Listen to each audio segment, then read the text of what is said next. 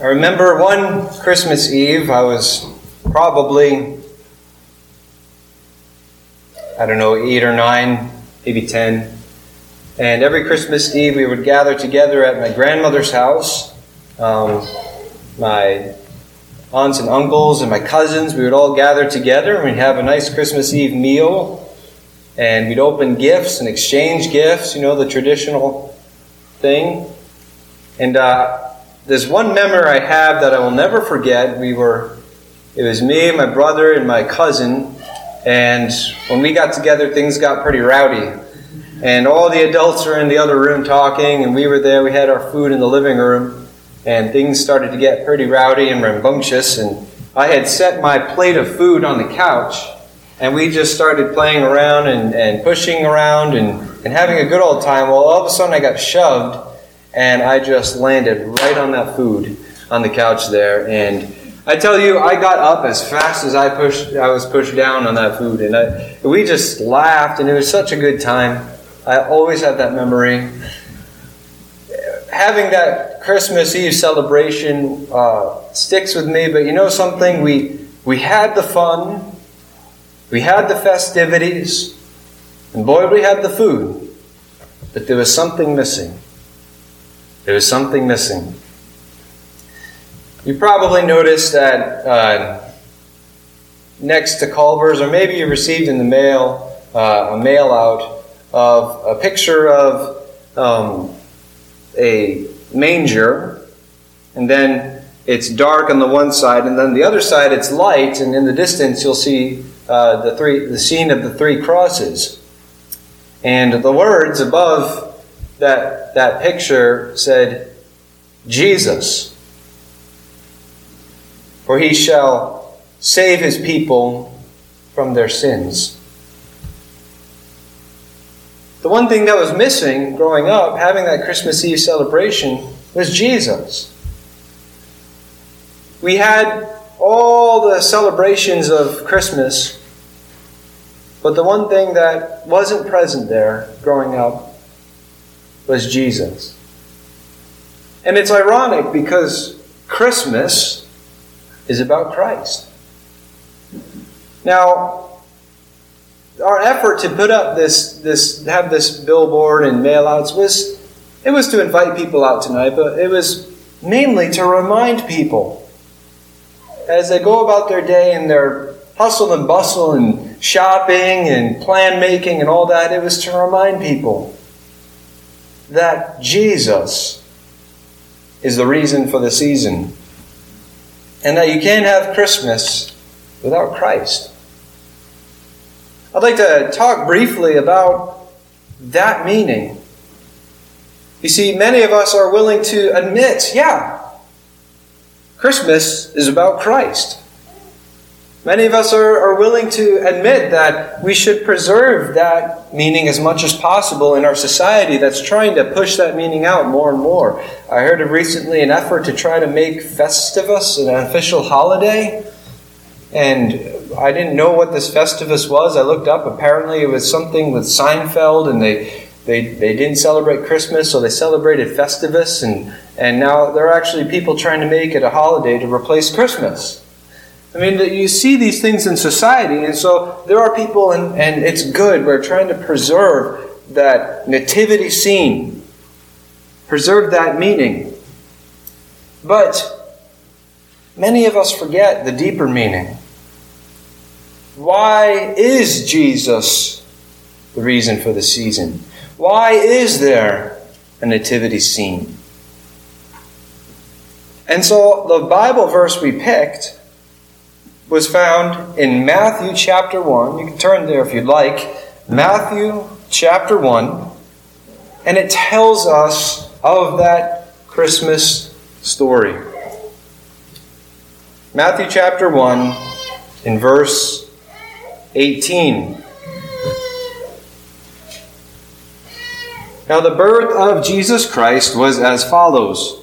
After his mother Mary was betrothed to Joseph, before they came together, she was found with child of the Holy Spirit.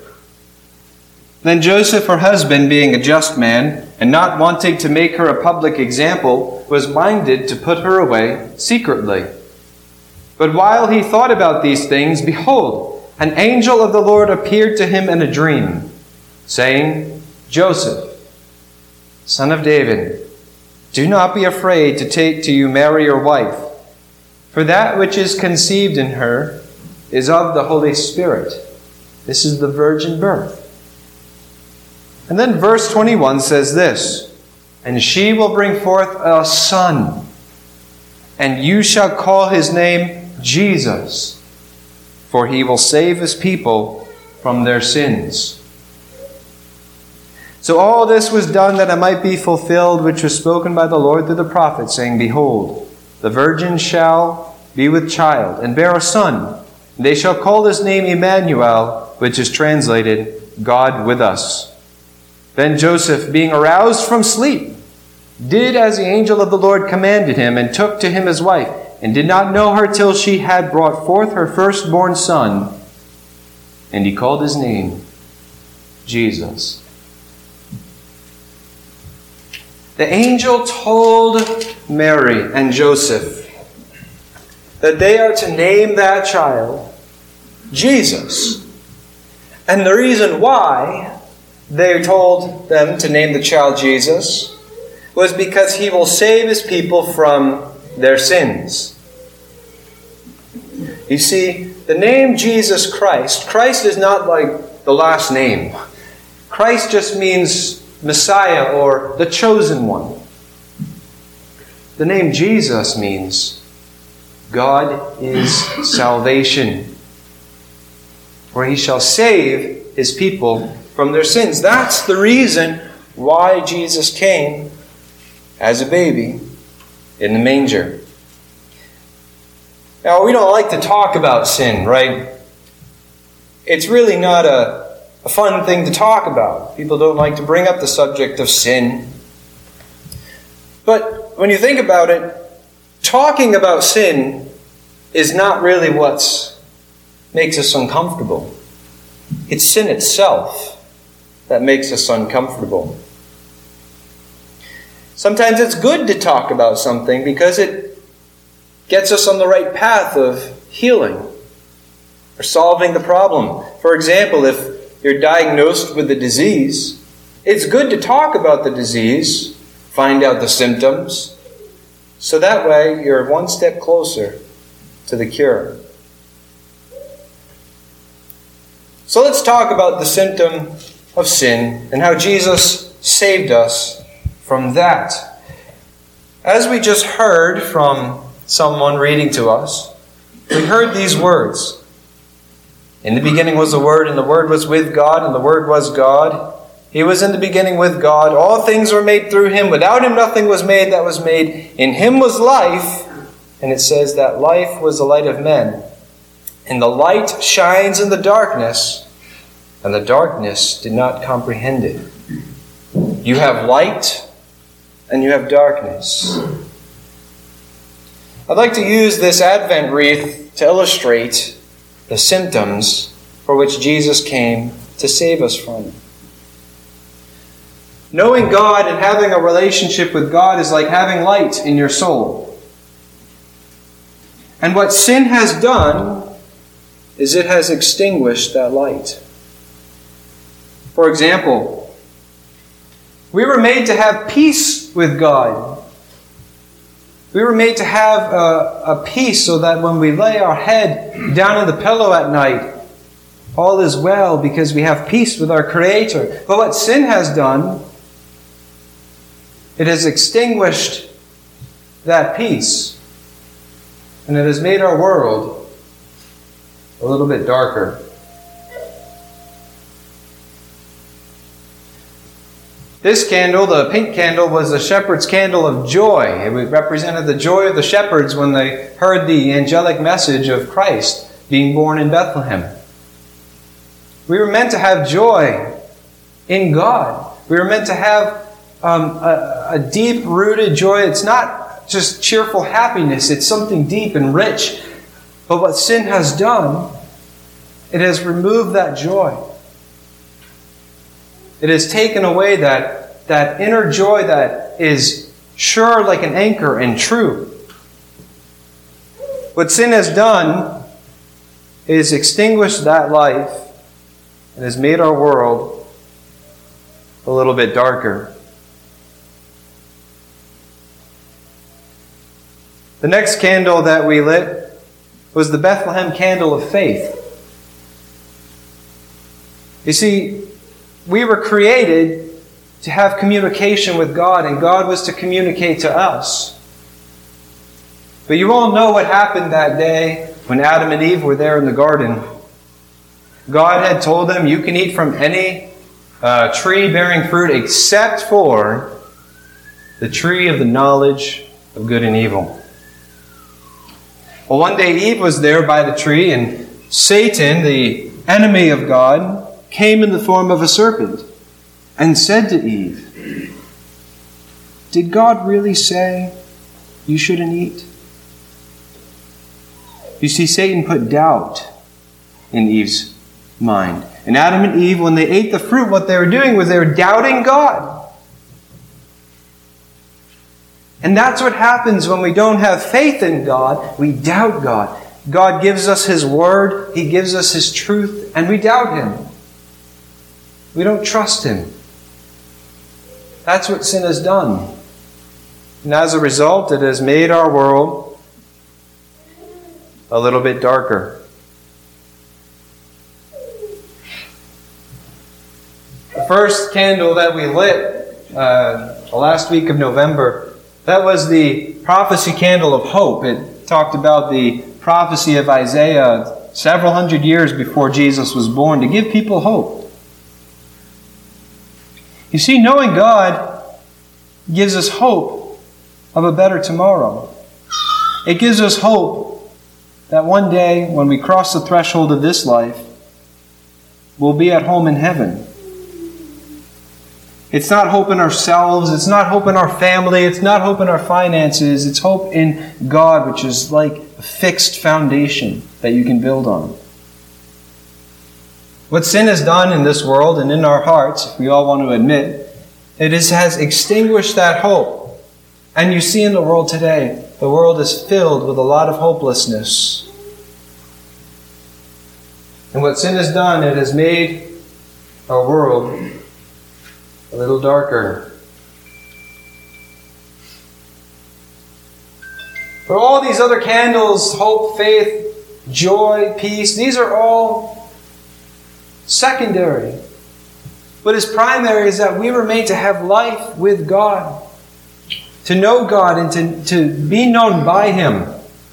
Jesus said that this is eternal life, that they may know you, the Father, and know me, Jesus Christ. But what sin has done, it has taken out that life. And it has made our souls, not the world around us, but it has made our souls very dark.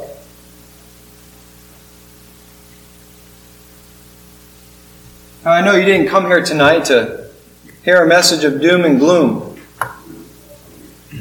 But think about this with me for a second. I've shared this with some of you before. When I worked in a restaurant, there was a, a freezer door that you would go in to get some products, and one day I decided to go inside that freezer and turn out the light. Because when you close the door, it seals off everything else. And so I closed the door and I shut off the light. And I tell you something. I have never experienced in my life a more dark existence than in that room. There was not one crack of light from the threshold, not one spark. It was the pitchiest black I've ever experienced. I want to take you into that room with me for a good reason. You're in the room you see how guilt from sin has extinguished that life. And then you hear these words In the beginning was the Word, and the Word was with God, And the Word was God. He was in the beginning with God. All things were made through him, and without him nothing was made that was made. In him was life, and that life was the light of men. And the light shines in the darkness, and the darkness did not comprehend it.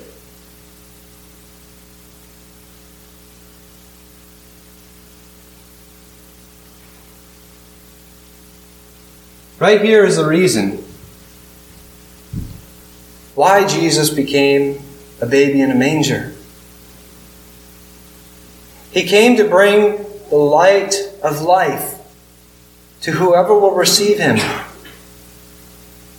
He came to die on the cross for our sins and to give his life for us. When you trust in Jesus Christ as your Savior, what you're doing, you're receiving the Christmas gift. You're receiving life. You will have a life with God, and it'll be like a light in your soul. And it'll be. It's hard to explain until you receive it. It's like if you're married, it's hard to explain what it's like being married to somebody who's never been married because you just you can use words, but you really don't know the deeper meaning until you've been there. But one effect of trusting in Christ for your Savior is that you have peace with God. That life gives you peace in your soul so that you know that God is there and that you've been brought together to Him and that no matter what's going on out there, it'll never touch your soul. It's not dependent on circumstances. Anything can happen, and you will have peace with God. Also, that life will come into your soul and give you joy. You'll have the joy of the Lord as your strength to carry you through your days. You'll have that deep, abiding, rooted joy that's not just, it's not dependent on those happy times, it's something that is, even through the storms, can be there. Deep down underneath, behind the frowns, there's still the joy of the Lord in your soul. When you read God's Word, it'll become alive to you and you'll believe it and you'll trust God and He'll guide you through this life. He'll give you direction. He'll give you steps you can take. He'll give you paths you, you can walk in. He'll help you with your decisions in this life. He'll help you with the big uh, changes that may come. And you can trust Him by faith. And ultimately, you will have hope. Because you'll have hope that the Bible is true when it says, In Him was life, and that life was the light of men. So that if you believe in Jesus, you have everlasting life in this life and in the life to come. So that when you die, it's going to be okay. It's going to be okay. But it comes from trusting in Christ. It comes from receiving the Christmas gift Jesus. For he shall save his people from their sins. Have you received Jesus as your light, as your life? Has he saved you from your sins? Has, you, has he given you his light in your heart? Well, you can receive him tonight. The Bible says that Jesus' offer is to everyone at all times. We have to receive it like a gift. Just like tomorrow, many of you will be receiving a gift. It's not something you earn, it's not something you work for, it's something that's given to you. Will you do that tonight? And will, we, will you rejoice in the light